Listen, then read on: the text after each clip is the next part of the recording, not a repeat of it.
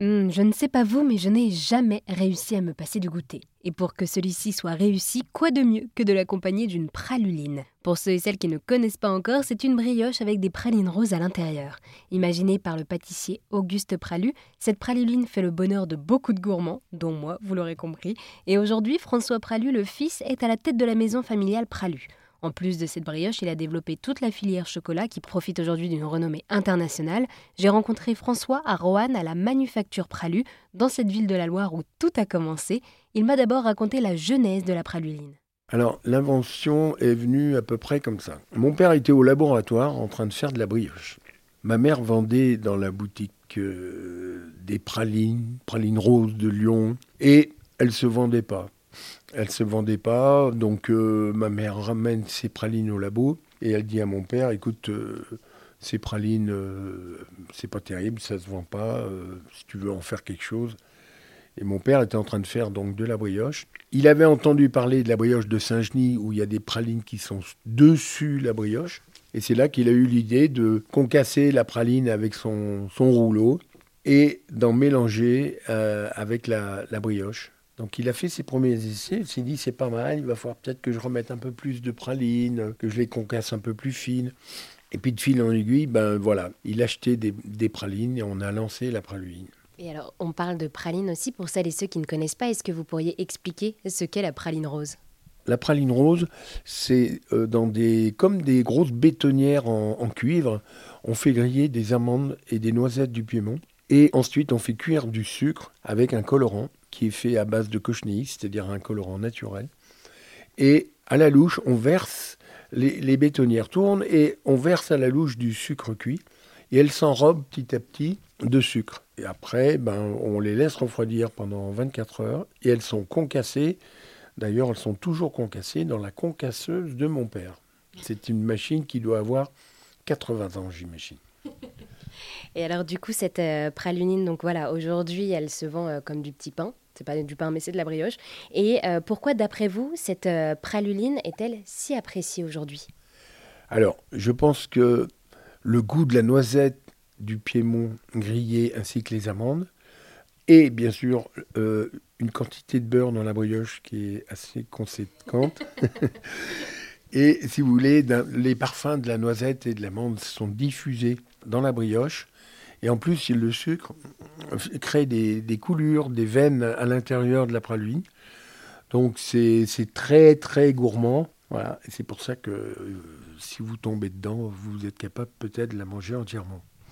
Oui, ça nous est déjà arrivé. et euh, du coup, cette euh, praluline, cela fait des dizaines d'années qu'elle existe. Est-ce qu'elle a évolué depuis? Alors, on n'a pas changé du tout la recette de mon père c'est toujours la même, on ne l'a pas changé d'un iota. Alors, elle a évolué, oui, parce que, si vous voulez, maintenant que nous sommes sur Lyon, nous avons cinq magasins à Lyon, et les Lyonnais se sont accaparés euh, en disant euh, la grande spécialité euh, lyonnaise, c'est la praluine. Alors, c'est vrai que on en vend des milliers à, Lyon, dans nos cinq magasins. Et dans la rue Saint-Jean, c'est vrai que la praline rose est issue de Lyon, en fait. C'est une spécialité de Lyon. Et donc, si vous voulez, oui, la, brioche à la praline n'existait pas à Lyon. Euh, la tarte à la praline existait, mais pas la brioche à la praline. Voilà, donc c'est devenu un peu, effectivement, une spécialité lyonnaise, la praline. Et alors, donc, du coup, c'est vous, vous avez grandi au milieu de ces odeurs euh, gourmandes de la praluline, mais vous étiez plutôt euh, attaché au chocolat. Là aussi, euh, du coup, vous avez amené le chocolat au sein de la maison Pralu. Comment est-ce que vous avez fait pour intégrer donc ce chocolat aujourd'hui et le rendre crédible à côté de cette fameuse praluline? Alors, on a fait donc tous nos, crus, on a fait tous nos assemblages, tout ça. Après, j'ai commencé à commercialiser des pains de couverture à des, à des grands chefs, donc euh, comme euh, la Maison Trois Gros, euh, Pierre Hermé. Bon, ça, ça c'était un signe que mon produit était de, de, grande qualité. Quand on vend du chocolat à Pierre Hermé, voilà, c'est valorisant. Et alors du coup, vous fabriquez, vous êtes d'ailleurs l'un des rares maîtres chocolatiers de France à fabriquer votre propre chocolat. Oui, alors en fait, je pars directement de la fève de cacao que nous torréfions, on, les épluche et ensuite on fait le, fameux conchage dans nos laboratoires. C'est-à-dire, c'est vraiment du début jusqu'à la fin. Voire même, j'ai créé une plantation de cacao à Madagascar. Donc, j'importe aussi mon cacao de Madagascar. Bon, c'est une très petite quantité, mais quand même, c'est satisfaisant de pouvoir créer sa propre plantation. je n'ai que Madagascar. J'aurai d'autres projets peut-être euh, dans un, avenir euh, après ma retraite. Et alors comment là aussi vous faites pour faire évoluer votre offre euh, en chocolat? Alors on a fait beaucoup de salons internationaux. J'exporte beaucoup de nos, chocolats à peu près partout dans le monde, hein. toute l'Europe, les États-Unis, le Canada, la Chine, l'Australie. Donc ça, ça a été un gros développement dans tout le domaine chocolat. On n'exporte pas du tout la praluline mais on continue à exporter euh, notre chocolat dans le monde entier. Et alors aujourd'hui, du coup, vous êtes PDG de euh, cette entreprise, euh, la Maison Pralu. Quel est votre rôle aujourd'hui dans cette maison? Alors mon rôle, c'est bien sûr de, de m'occuper du développement de l'entreprise, du recrutement de, de, personnel.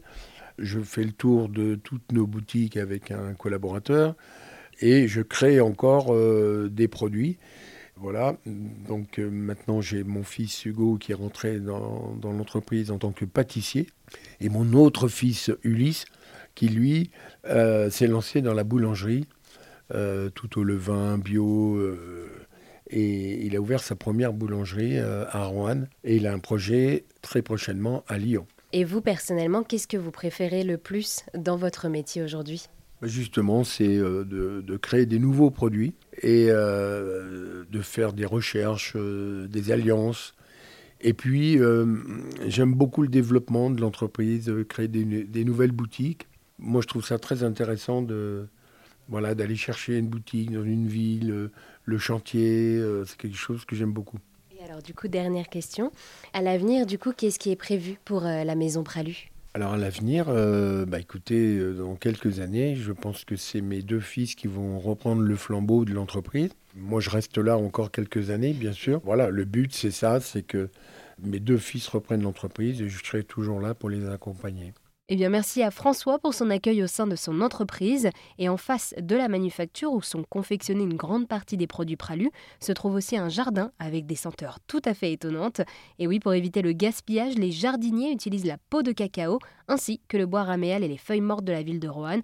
Ça sent du coup le cacao lorsqu'on se balade dans ce jardin. Et toujours dans cette démarche éco-responsable, la manufacture s'appuie sur 800 panneaux photovoltaïques destinés à produire 30% des besoins en électricité.